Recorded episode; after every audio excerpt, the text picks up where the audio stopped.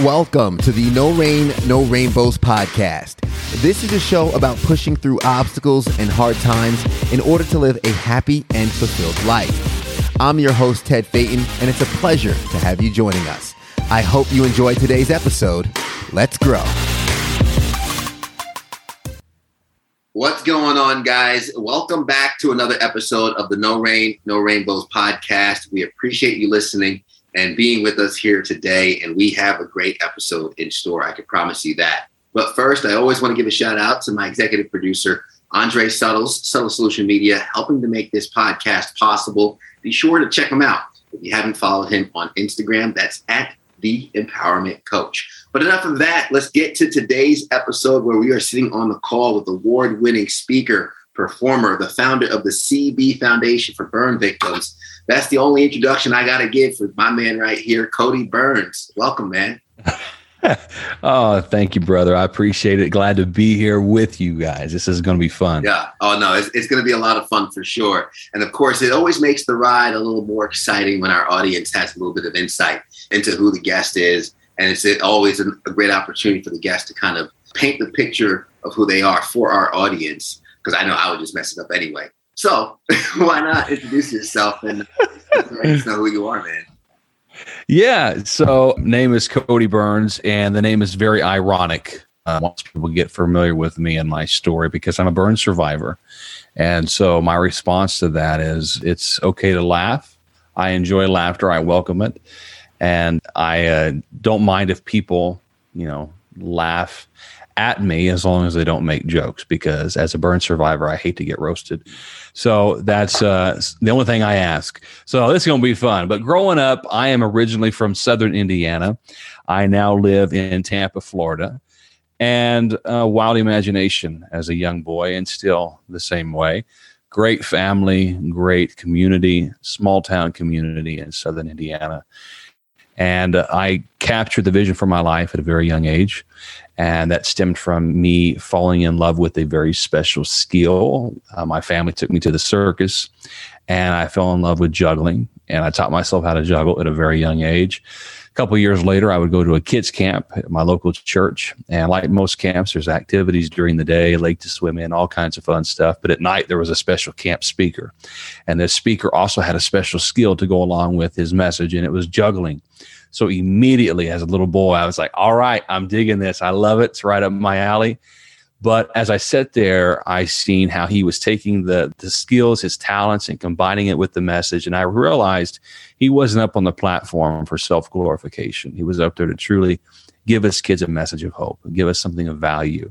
And the message was hitting home with me, and something on the inside of me in that moment said, This is what I'm called to do. This is what I'm here here on this earth for, and that's to spread a message of hope.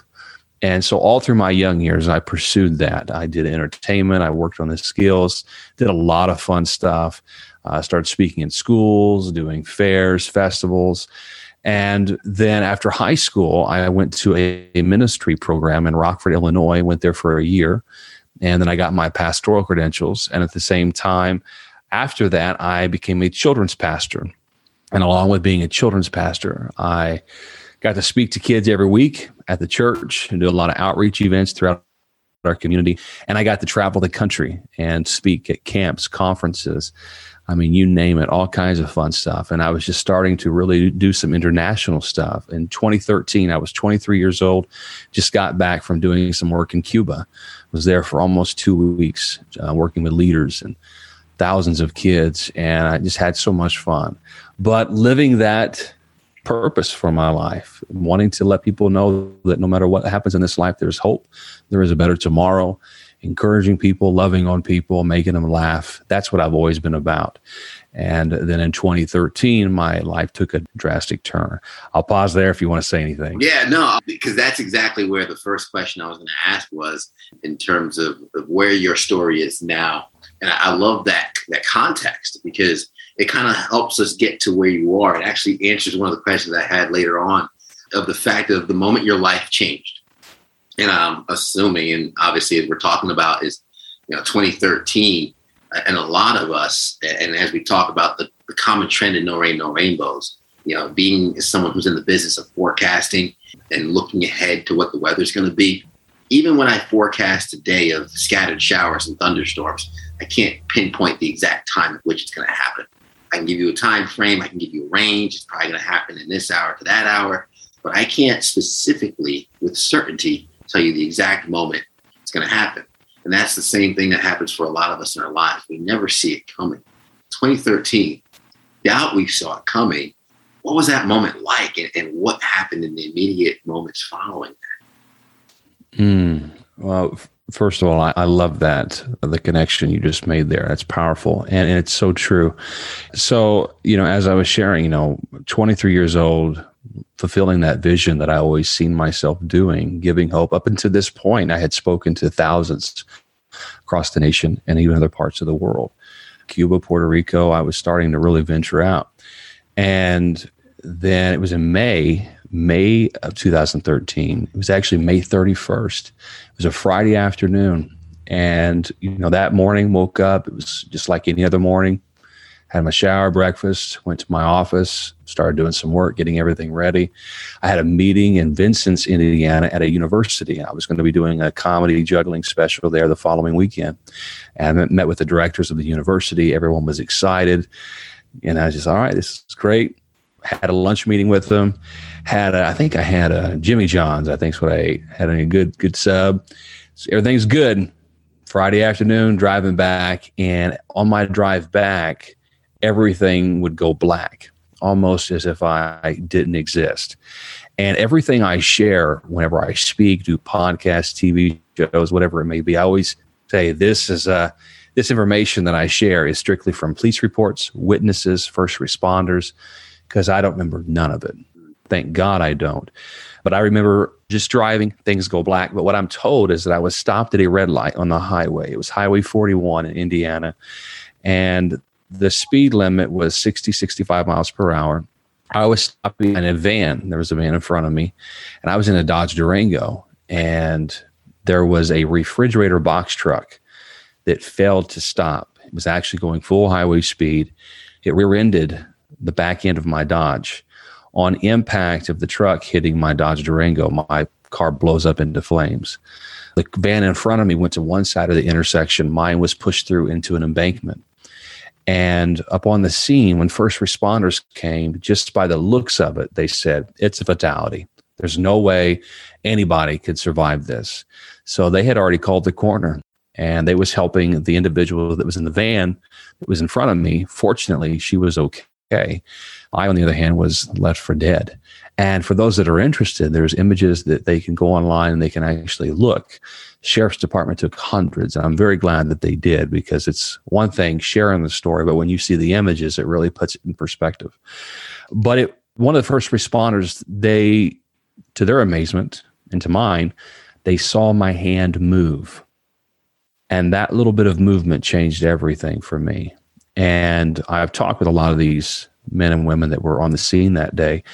And they told me, they said, Yeah, Cody, if you had not moved your hand, you would have burned alive that day because they had already just assumed I was out. And I always take that, and I, I think there's a powerful message in that because I think a lot of people in life they have found themselves at different stoplights. You know, maybe that is a sudden divorce, a sudden death in the family. Maybe they're losing their job, whatever it may be. And these stoplights all leave us in difficult circumstances where we're trapped in the heat of life and we don't know what's next. And for me, even though I don't remember it, I think it's quite powerful that that little bit of movement changed things for me. The first responders said that I was talking to them. I told them who I was, where I worked, everything. I don't remember none of it, thank God. But that little bit of movement changed it, made a difference. And so I always tell people that, you know, what can a little bit of movement do for you in your situation? It starts today baby steps. It may not be a lot, but it starts with taking action. And for me, it made a big difference. It took them an hour to get me out of that thing. They put me on a stretcher. They life flighted me to a hospital in Evansville, Indiana, which is the southern part of Indiana, the southern part of the state. Then they redirected me to Indianapolis, Indiana. They had just gotten one room open up at their burn unit because I needed to go to a specialized unit. I couldn't just be treated in any hospital. So it was one burn unit. actually there was three that they was looking at: Fort Wayne, Indiana, Cincinnati, or sorry, I think it was Cincinnati or uh, Louisville, Kentucky, and then uh, Indianapolis had one bed open.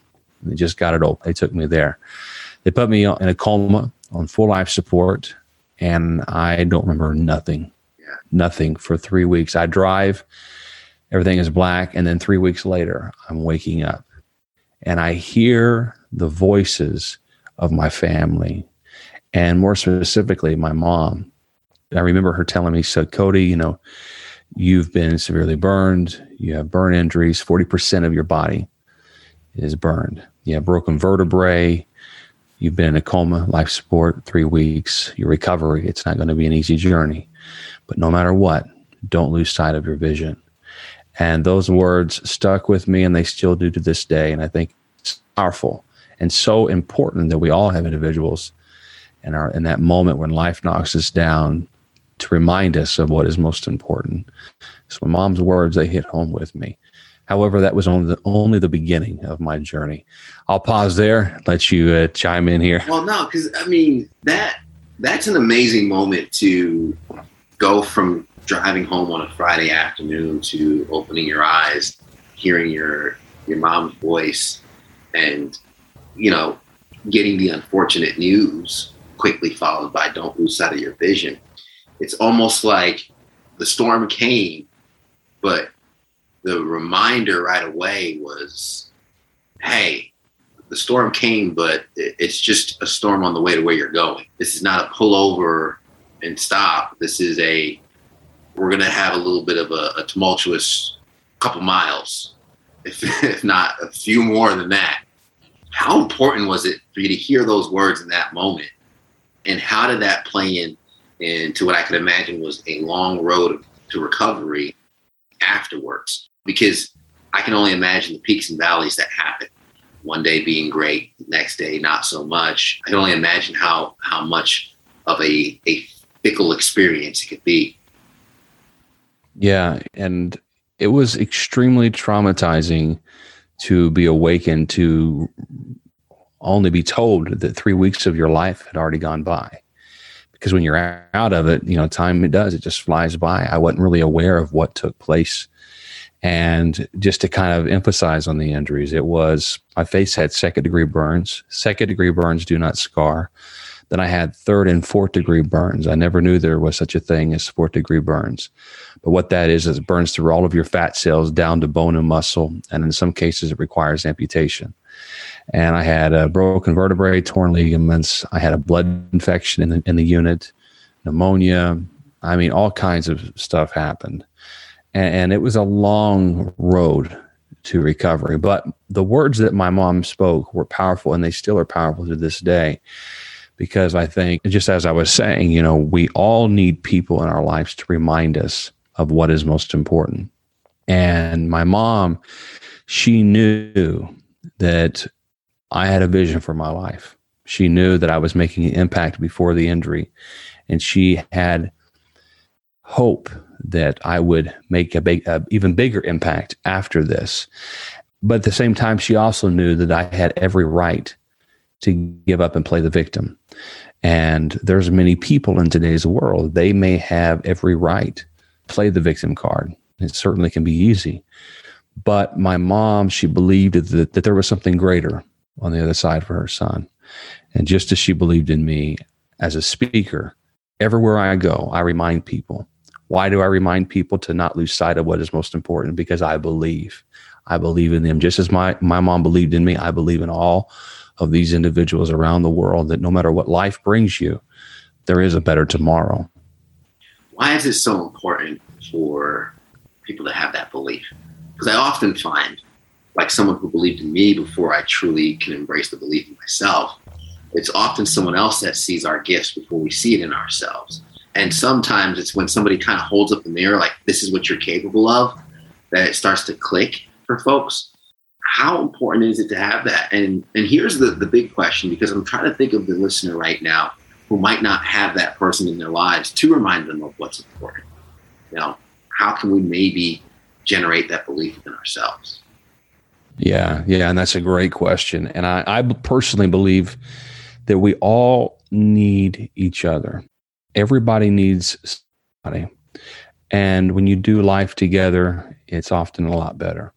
For me, my mother's words, they meant the world to me. However, I had a lot of other people that were speaking life and hope into me in my situation.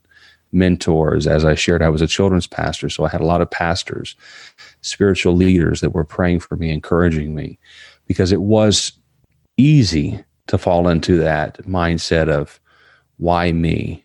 You know, woe is me, go into a state of depression. And I did fight depression. I'll be honest and real. And so I had those moments where I'm grateful to be alive. Other moments I'm wondering why. You know, why would I have to go through this? And and it's only natural. I mean, we're human. But we need people. Everybody needs somebody because just as this podcast is encouraging folks, a good book does the same. I believe we are a byproduct of our environment. And the people you surround yourself with is often who you will become become like. There's always that big saying of, you know, show me your friends, I'll show you your future. And if you want positive results to come about in your life, find those individuals that are living a positive a lifestyle.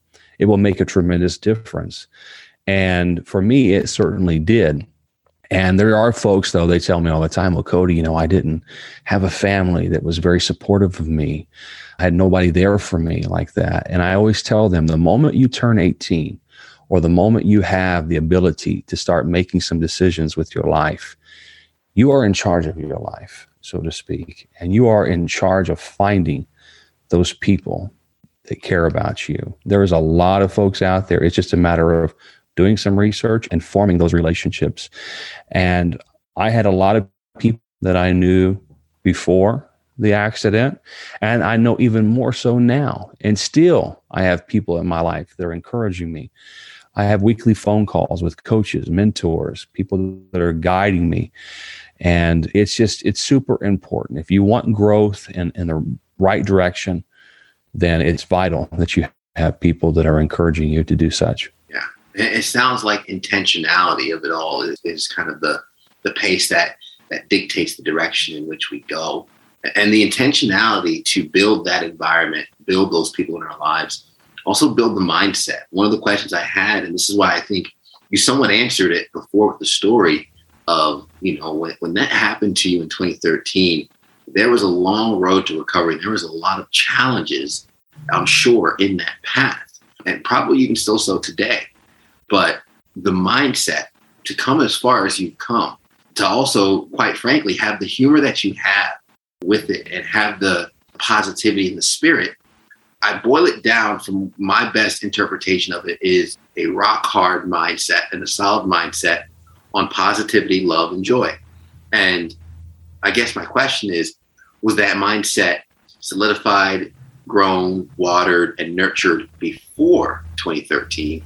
or was it something that kind of was born out of the experience? Mm. I think some of it was certainly set in motion years ago because I grew up from a faith based background and being in that environment that was always positive, it made a big difference. That foundation being laid out early on. However, you know, when tragedy strikes, you know, our faith and our message and everything we're about gets put to the test. And so I certainly grew a lot during this. What would you say to somebody? Because we all carry our own personal scars. I think a lot of listeners have their own burns that have actualized through different experiences, right? It's not always an accident at a stoplight. You know, you mentioned it could be the divorce, it could be uh, a lost job, you know, maybe the pandemic has hit someone really, really hard and they're having a hard time accepting those scars or living with those scars. How can we embrace the scars in our lives and and turn the narrative around? Yeah. So, and I'll answer that with kind of talking some about my book. And, and so the book is titled Scar Release Breaking Free of Yesterday's Troubles. And just as you were sharing, you know, scars, they're not always physical, a lot of them are emotional. And I think most of them are emotional. Everyone in life, they will be burned in some way, shape, or form to some degree. And those burning moments create scars. And for me, I always loved doing the or giving the illustration about my hands. So my hands had been scarred really bad. They were fourth degree burned. They actually wanted to amputate a few of my fingers. And my family said, no, do whatever you can to save his fingers. He juggles. Of course, you can imagine the surgeon's face. Probably like, really? So they were they was able to save my fingers, by the way. But for the sake of the illustration here, so as a burn survivor, I have contracture scars. And when a contracture scar occurs over the top of the joint, it can limit the mobility of that joint. And so my hands, my web spaces, they had contracted to the point that I couldn't even really hold on to a bottle of water. And I was going in and out of therapy because, mind you, the hospital experience, I was in the burn unit for two and a half months. I had to go to a rehabilitation center for six weeks. I had to relearn to walk, had to relearn to use my hands. I had to do almost two years of nonstop outpatient physical and occupational therapy, many surgeries. It was a long haul to get to the place where I am today. But I remember going in there, in and out, and the therapist told me, he said, Cody, you're going to need to have surgery. So I go to Indianapolis to the burn unit, and the surgeons there uh, were also plastic surgeons. So they begin to assess my hands and they say we're going to need to do a surgical contracture release, otherwise known as a scar release. And during that procedure, they go in, they cut the scar at its root, and it frees you up and it allows you to be mobile again. However, a scar release procedure does not remove the appearance of a scar. It allows the mobility to move with the scar. And that's what I try to teach people in my book. And even whenever I go speaking at places, is that scars, even though they are permanent, it's just a matter of not allowing them to keep you limited in your everyday life. And just as those joints on my hand were affected, there's different areas in which people find themselves affected and immobile. Maybe that is being a good parent because Maybe they didn't have the greatest examples growing up. Who knows? Maybe they got cheated on and through in their marriage. Their spouse went out on them, so now they struggle with trust issues and having other relationships with people. A lot of the scars, I think, they go really deep, and oftentimes they go back to our childhood. And I will say that many people don't take the time to examine their lives to really find out what the root of the issue is. And when they don't do that, it makes it all the more harder for them to embrace the scars in which they carry because they haven't truly found what the issue is and they haven't truly breaking free of that. When you find what it is that you're struggling with and you break free of it, then you're able to really truly embrace it. And it's powerful. And out of that, not only are you able to embrace it, but then you go to celebrating it because it made you a better person. And that's something thing that I teach with the EPIC steps. And so there's a whole acronym that I share. But I, am going to pause there before I get into that. Well, I just want to acknowledge how beautifully that was expressed in the scars and, and releasing the scars, but the scars still being present. I really hope our listeners were able to kind of take that into perspective because I think that's a perfect depiction on, on how we can kind of go through that growth and in that process. Please share the acronym if you don't mind. I'd love to hear it. Yeah, yeah. So I teach this, and for those that are interested, they can actually go to epiclifegameplan.com and they can download these steps for free. They just put their name and email in. It's about a 10 page PDF. It kind of explains it more in depth than what I'm going to do here today. But EPIC is an acronym. The E stands for Embrace Challenges. How did I get back up after being knocked down? I had to embrace the scars in which I now carry. I had to understand that I cannot change it cannot change the past. The only thing I can change is what might happen tomorrow, but it's all a matter of what I do today. That, that makes the difference. Embrace challenges. Challenges will always present themselves at one level or another. It's just a part of life. Then we have the P, which is provide perspective. Perspective. What are the lessons I can learn through this difficult experience? How can I reframe my pain? Pain is one of the greatest teachers. We learn a lot through our pain. So you find those lessons, and then we have the I, which is implement change. Apply those lessons to your life. And then the C is my most favorite, and that is celebrate. Celebrate your story. Celebrate the fact that you're here, that you're alive. It's made you a better person. And then out of that celebration, you serve others. And when you begin to look outside of yourself to the world around you and serve others, life takes on a whole new meaning. And to me, I have the greatest job in the world because I not only do I get paid for what I do, but I get to encourage people and I get to make a difference in somebody else's life. And to me, no dollar amount can compare to that. I'm giving hope. I'm living a life on purpose, what I believe I'm called to do. And every time I get on a platform, whether it be by podcast, virtual events, live stages, you know, it's like, it's so therapeutic for me because just as I'm helping others, it's helping me. It's encouraging me to know that what I'm doing is truly making a difference. Yeah, it absolutely is. The way you articulate, the way you share your story, and everything you've been through, Cody, I know it's making an impact to our listeners. And I'm glad that your mission continues impacting folks on stage and the juggling too. I, I love that. Like, hey, save his fingers. He's a juggler. Um, one question I did write down to that, speaking of juggling, is you know what has juggling taught you about life? What can it teach us about life? Uh, what takes mm. through that?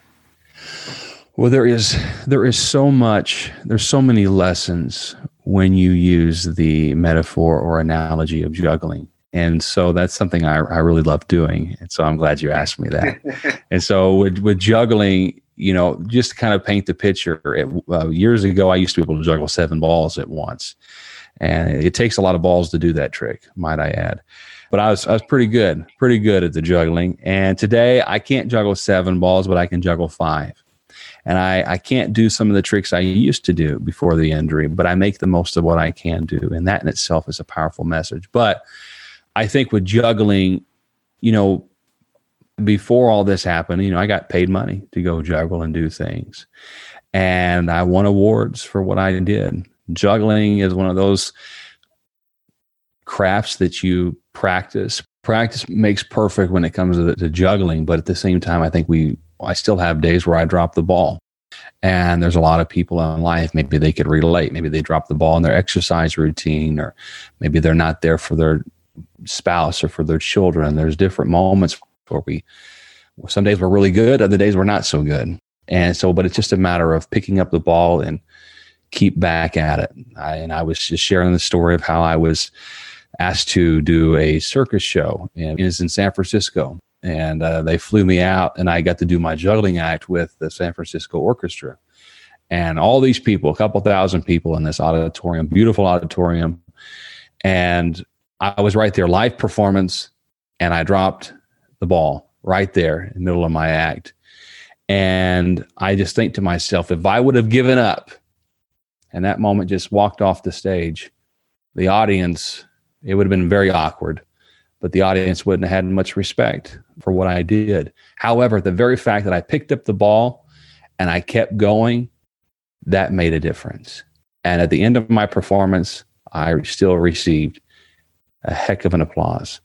And so it's just a matter of not giving up in those moments because we've all we've all dropped the ball at different times in our lives, but keep back at it, press forward. Keep back up, keep juggling, keep on going. Yeah. Cody, I wish we had more time because I feel like we've only scratched the surface. So even though our time might be up, I won't take it from our audience and I'll make sure that they have a way to connect with you, follow up with you, learn more from you, keep up with when when you're going to be in town, you know, maybe where they are. We do have a worldwide audience, so definitely would love for them to kind of get the benefits of the services that you provide. How can folks reach out, connect with you? And, and you also mentioned the free 10 page PDF they can get access to also. Yeah, yeah. So the, the PDF is available at epiclifegameplan.com. Uh, my website, codybyrns.com, C O D Y B Y N S.com. They can learn more about me. I'm very active on social media at the Cody Byrns on Instagram, Facebook, and Twitter. My email, info at codybyrns.com. If they have any questions whatsoever, please feel free to reach out. The book, the book is available on Amazon and they can buy it through Kindle or paper format. Awesome. And I'll have all those links in the show notes for folks to kind of open up the app right now, hit it, and they'll get right to those destinations and those links. But this has been amazing. And Cody, I thank you for taking the time for sharing with us. And I am so glad that that little bit of movement that day changed everything. Oh, thank you so much, brother. And I'm grateful as well. And I am so honored and blessed to meet you and to be part of your show. I look forward to uh, connecting again, maybe in person in the future.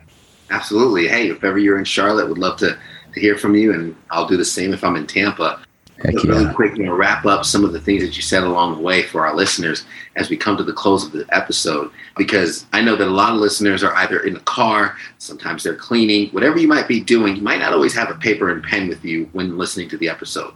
Luckily, I do. So, one of the takeaways, one of the first things that Cody said was, if I had not moved my hand, dot, dot, dot it's all about that little bit of movement. Right out right now, you could be in the thick of the storm, looking around, not knowing where to go. But the next step is that step that's needed. That next step might just be the step that's needed to get you to where you need to go, to where you want to go, to the other end of that storm and to your rainbow. So don't don't hesitate to make that small bit of movement towards the direction that you want to go. Don't lose sight of your vision. If you're on the highway and a storm pops up overhead, you know which exit you're going towards, you know which direction you're traveling. You might have to turn the hazards on, slow down a little bit, go to a crawl, but you keep pushing towards where you're going because you are certain of where you're going. That's why you keep going. And people have people in your lives that know what's most important. We all know the passenger in the car that can help us through that storm, who has the map or nowadays the Waze app or the Google Maps app, Apple app, whichever it is. They're helping navigate you through those storms, those roadblocks, and everything else in between, and also reminding you of the destination along the way. Everybody needs somebody, and don't let your scars limit you. I think that was the perfect depiction of the scar release surgery, where the scar still remains. It's just the limitations that kind of get released. And they start by cutting at the root of the scars. How many of us still have some deep work to do to get to the root of some of our scars internally and emotionally to uh, release the limit that they're putting on us? Finally, there are still days where I drop the ball. We all know that this thing called life, we do the best that we can at it. Some days we do better than others. And the days that you drop the ball, as Cody said, pick it back up, keep juggling, keep going. And at the end, you still get the standing ovation. I appreciate you guys making it to the end. I thank Cody for his story and sharing his inspiration with us along the way. I thank you guys for making it to the end. And as always, I encourage you to share this episode if you think someone will benefit from it. It's the best compliment you can give us. If that's too much to ask, make sure you at least subscribe so you can get a new episode each and every week. And if you do love the podcast so much and you want to support on a monetary level, be sure to subscribe to our, our Patreon page where you can hear extra content from our guests like Cody and others. And of course, we'll continue to bring you that extra content each and every single week. But guys, thank you so much for making it to the end. And as we always say at the end of the episode, everybody wants the sunshine, but they don't want the rain. But you can't get the pleasure without a little pain. Let's grow.